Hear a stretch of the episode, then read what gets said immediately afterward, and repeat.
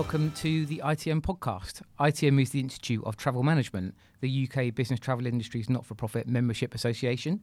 And this episode is brought to you in partnership with Clarity Business Travel. Our thanks to our friends at Clarity. So each time I'm joined by industry experts to enlighten and inform us on a subject matter that ITM's members need to know more about. And today I'm delighted to be joined by Jo Lloyd, founding partner of Nina and Pinta, and Richard Tams, Tailwind Advisory. Hello. Hello. So, Jo, first of all, tell us you've flown in especially to be on the podcast today. Is that right? That's right. So, tell us a bit about Nina and Pinta. What is the scope of your work, and who do you work for? Nina and Pinta is a consulting and a training organization. Our typical customers uh, on the consulting side of life are uh, corporate customers, corporate travel buyers, and we help them optimize anything related to their travel program. So, whether it's uh, RFPs, whether it's sourcing, uh, whether it's compliance, stakeholder management, policy management, etc., that's what we do. And the other side of our business is around training. So, it's around skills development and helping organizations to um, make the most, usually within their, their sales areas. Great. And I've got a feeling we've known each other for about 18 years, something like that. Would that be right? Might even be a bit longer. Longer than that. Maybe. It was a different world. and of course, Richard, thank you so much for joining us. Pleasure. And you left BA last year after, I believe, 28 years. Uh, well, actually, 27, but it, um, so yes, a long time. Am I rounding up? Is that Uh, what you're I've rounding there? up, which is great because you know there's a lot of experience. It's a lot of staff travel. It's a lot of staff travel, indeed. and I should say apologies for my voice. I've been to one too many festivals this summer. and that's rubbish. But never mind. And so tell us, uh, after BA, what have you been up to? I know you started Tailwind Advisory, and what's the um, what's, what's the purpose of that business? Well, again, two facets to Tailwind. One is a consultancy providing mostly sales and marketing solutions to the travel sector, uh, particularly in relation to China. Uh, the second part of that is a coaching practice which specializes in cultural intelligence coaching, which we'll come to later, I think. I think we will.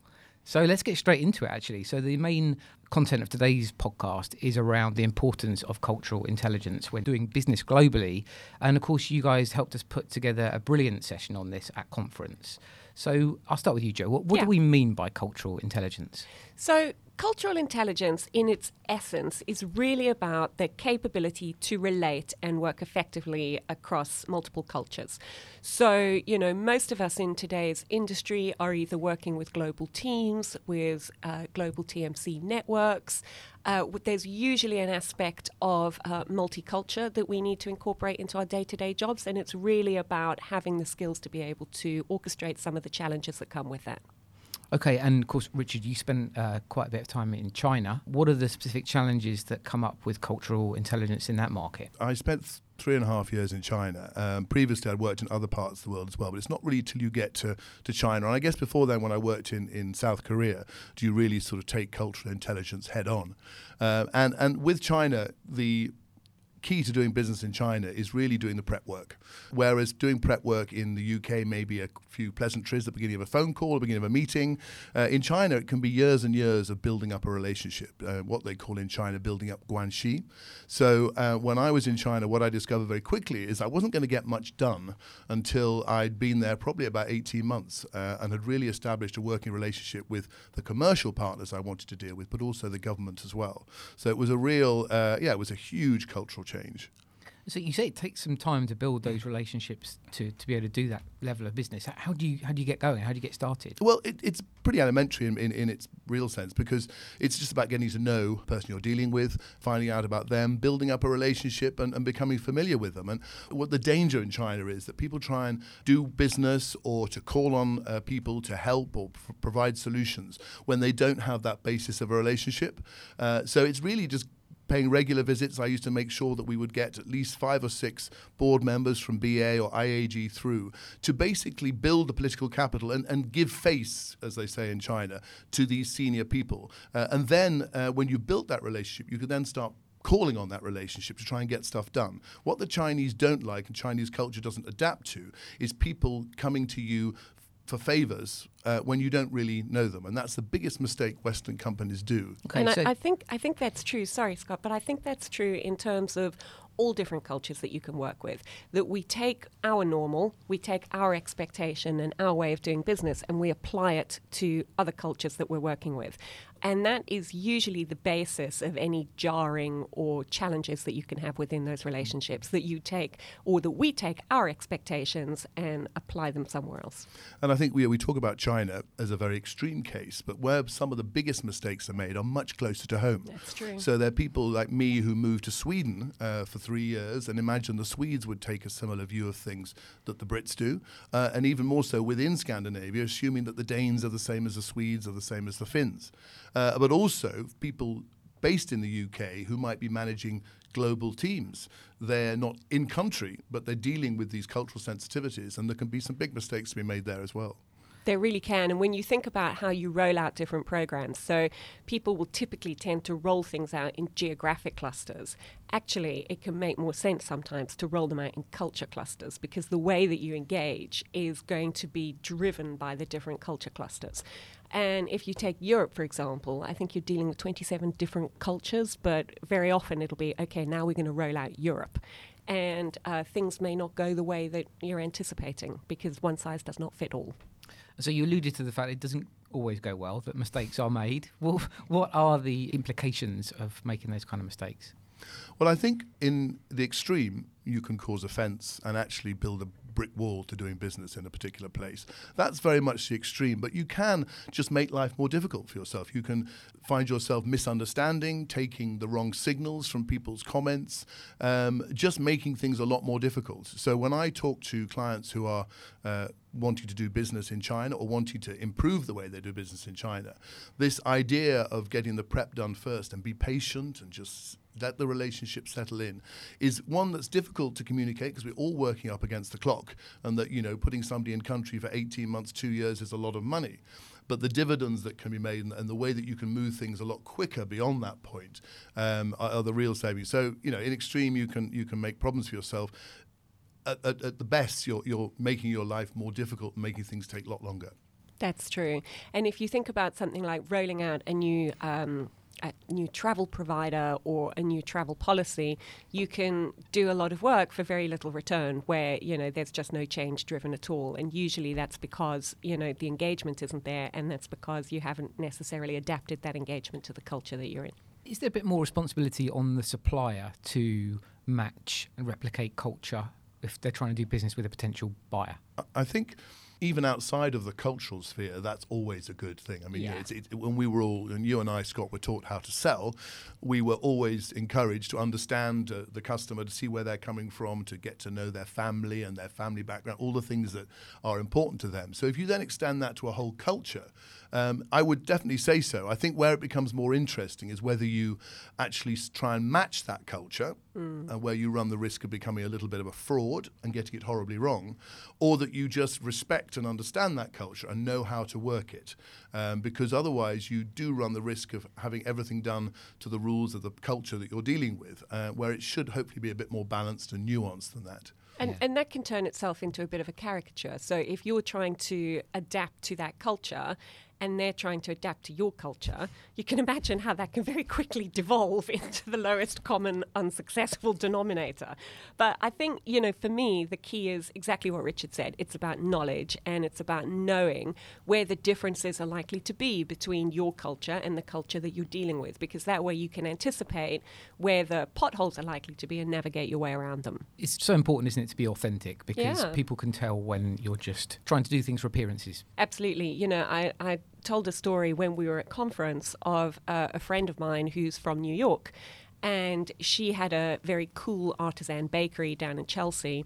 There was a Japanese company that were interested in buying it, and so they sent a, a fleet of uh, buyers over to come and check it out and she greeted each one of them with a massive bear hug, which, on you know their first contact, was slightly shocking and probably violating for the Japanese businessmen that encountered her. But by the end of the whole transaction, that's how they would greet her. And if she didn't hug them, then they'd be upset that they'd offended her in some way when she suddenly decided to try and dial it back and be culturally sensitive. They they suddenly felt, you know, quite upset if she didn't. I think also even if you don't get it quite right, the person you're dealing with will respect the fact that you're trying. Right. So I made all sorts of slip up in, in China. In fact, the, the, the funniest one was actually not when I was in China, but when I was in South Korea, when I was greeting a whole series of very senior ministers who were flying out on BA. I was the airport manager at the time.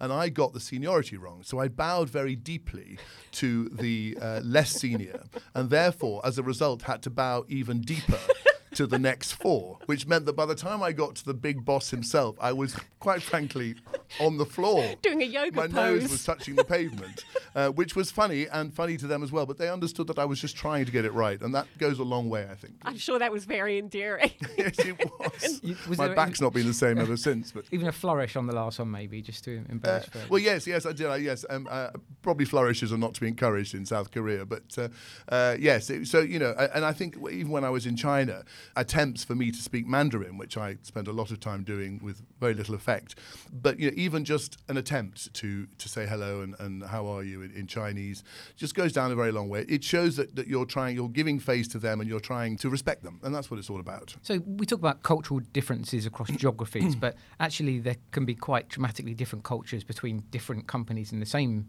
territories. How do you assess the way that different company cultures should be approached? Well, I think it's just being cognizant of what the culture of that organization is. So anything that we do within our industry and within our business is is all around supporting the culture of an organization because there's different cultural levels. So, you know, you have the country culture, you have company culture, and you have individualism, you know, which can't be underestimated either, the impact of an individual. With anything that we do, things like a travel policy, a travel policy needs to fit the company culture. The way that you engage with your stakeholders within that business need to reflect the company culture. So if you have a very relaxed, open, engaging, collaborative culture, to come in with a very strict, mandated, you will do this type travel policy will jar with that culture and then is less likely to be successful. I remember, Richie, you alluded to our days selling at BA, and even in those days, you would match your business attire potentially with a customer. So you wouldn't think not to wear a tie with a, a bank, for example, or, or a legal firm. Those things seem to be changing even now.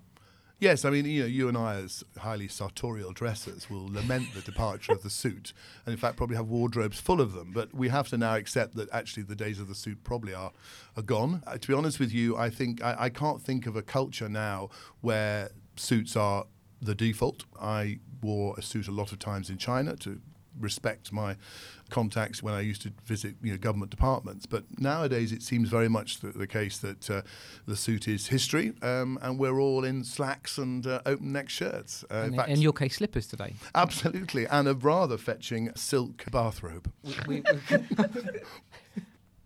so thinking about corporate culture, have you got some examples, Jo, of some companies you've worked with that have got particularly strong cultures that are quite defined? Yeah. So within strong culture, the picture I get in my mind when you talk about strong culture is a very sort of mandated culture.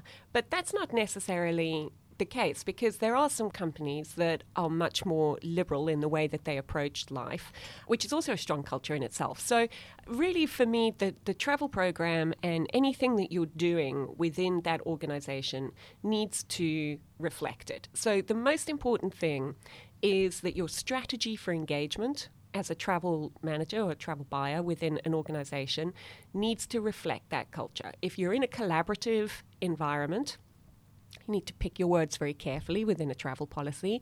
If each business unit runs like its own P&L and you know you have very little control or structure over what you can do, you need to be very careful in terms of how you approach that as opposed to um, a more mandated directive culture where you can be a lot clearer. So, really, the company culture question is about how can you get what you need in the most effective way. So, for a travel buyer, their goal is to deliver an optimized travel program where they're leveraging as much as they can, they get good compliance, and they have happy travelers. So, the shortest way to get from A to B is going to be to work within that culture. I think also that cultures can change in a company quite quickly depending on who's That's leading. true. Them. So the leadership can set a very different culture, and I think anybody doing business with a company, whether um, a travel supplier, uh, has to understand exactly where the CEO is coming from and how that culture can change quite quickly. Um, so it's there's a sort of a broad, ongoing company culture, but it can change dramatically on, on the style of the leadership. Actually, that's a really good point, and I have worked with clients over the years. You know, because we tend to have relationships like you do, which you know last a long time, and the transition of one CEO to another can make a big impact. And you know, we've seen customers where they've gone from a relatively open, collaborative empowering culture to a much more directive one. And the, the key is to keep the policy alive with that. Um, or you have organizations that go through transformation. Transformation is always a, a, a big driver for policy change. It's funny, it is almost the first thing every CEO does, isn't it? Is lay out what the values of this business are going to be. Um, and often you can find those in places like their website, that's useful, but Yeah. culture generally should be the, the value should be the touch points there. Absolutely. And, you know, travel is very often one of those categories that goes first when those transformations are being driven because in an organization that travels a lot, you know, the T&E line is usually the third or fourth largest one on the P&L and the ones that come above it, overhead, salaries, that kind of thing. Um, you know, they have less flexibility over, whereas they can make some fairly dramatic shifts within the travel policy that can deliver some fairly significant savings. Richard, I understand you now live in rural Sussex. Have you adjusted to that culture? Oh, Scott, it's only Sussex. I haven't retired to the Masai Mara. Um, but yes, I, having lived in London for a long time, I now spend a lot of my time in Sussex. And um, the natives are very friendly. Um, and um, I find it very relaxing. At this time of the year, it's heaven. Yes, absolutely. My care home is beautiful. I'm glad you settled well. So, if listeners want to find out more on the subject of cultural intelligence, where, where can they find out more? Jo first. There's lots of places where you can find information about understanding cultural differences. There's some great books out there, there's some really good resources. And, you know, of course, they can always feel free to contact either the lovely Mr. Tams or myself, Tailwind Advisory or Nina and Pinta. Oh, thank you, Jo. I would actually mention one particular book, which I think is a great introduction and a really easy read. And it's a book by uh, an author called Erin Meyer, and the book is called The Culture Map. And it's a great introduction. Uh, it's not highly technical, and it's very amusing. And as Jo said, I am working with a company called Culture Me that provide a, a sort of web platform for people wanting to learn more about intercultural management and, and how cultures differ from one to another. So uh, there are a number of resources uh, that you can go to. That's true, and that uh, the Culture Map is a great book, and it's full of anecdotal stories. and And whilst they're entertaining, and you know, there's a point behind each one of them that really helps people understand where the potential challenges could be. Another one is understanding cultural intelligence. That that's another great resource, another great book. So yeah. You described that book as uh, not very technical and quite amusing. Such a apt description for so many. It's a good so, read. So many of us. yes, exactly. It fits me. It was perfect for me. so speaking of which, Richard, I got into lots of trouble at conference because I said that you were my favourite boss ever. There's no benefit in me saying that now. I can't get a great performance review by saying that. That's all done. But there were at least two others of my previous bosses in the room, which have got me in some hot water. Ouch. So uh, that thing about leadership, you don't forget, do you, the people that you worked with? And actually, one of the things that I was thinking of when I said that was that Richard was the person who showed me that I wasn't the only person that wanted to have a laugh as well as work well. So I think that's really important, isn't it? Because you talk about the culture of leadership and how it can change with a department or a company. I think um, so. And I mean, I, one thing that transcends every culture is the willingness of people to laugh and, and humor, even if it's humor that originates from you getting stuff wrong and, and getting cultures wrong, I think uh, it's very powerful. So, uh, uh, yes, that's always been my mantra. And it works That's- in an intercultural environment as well, well. that's true, but there are some dangerous areas within humour travelling well. So uh, one must be quite careful. it doesn't always travel that well. Be careful out there. Be careful out there. Okay, so to wrap up, you two both travel a great deal, and wellness is such an important topic in business travel these days. What are the sort of things you do to try and stay well whilst you're on your travels? this goes against every grain of, you know, in my body. But I have actually learnt not to drink on flights, which is Yeah. really boring, but it does help. I have to say, remain hydrated. And yeah, I can't believe I've just said that. But uh, Scott's looking at me, going, "Is that you?" well, you know, those early flights to Edinburgh, Richard, in the morning, you had to stop. You know. exactly.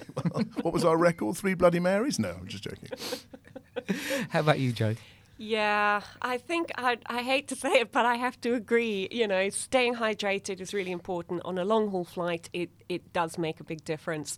Also, the ability to have space when you're traveling, especially on long haul flights, can make a big difference to your ability to perform when you land on the other end.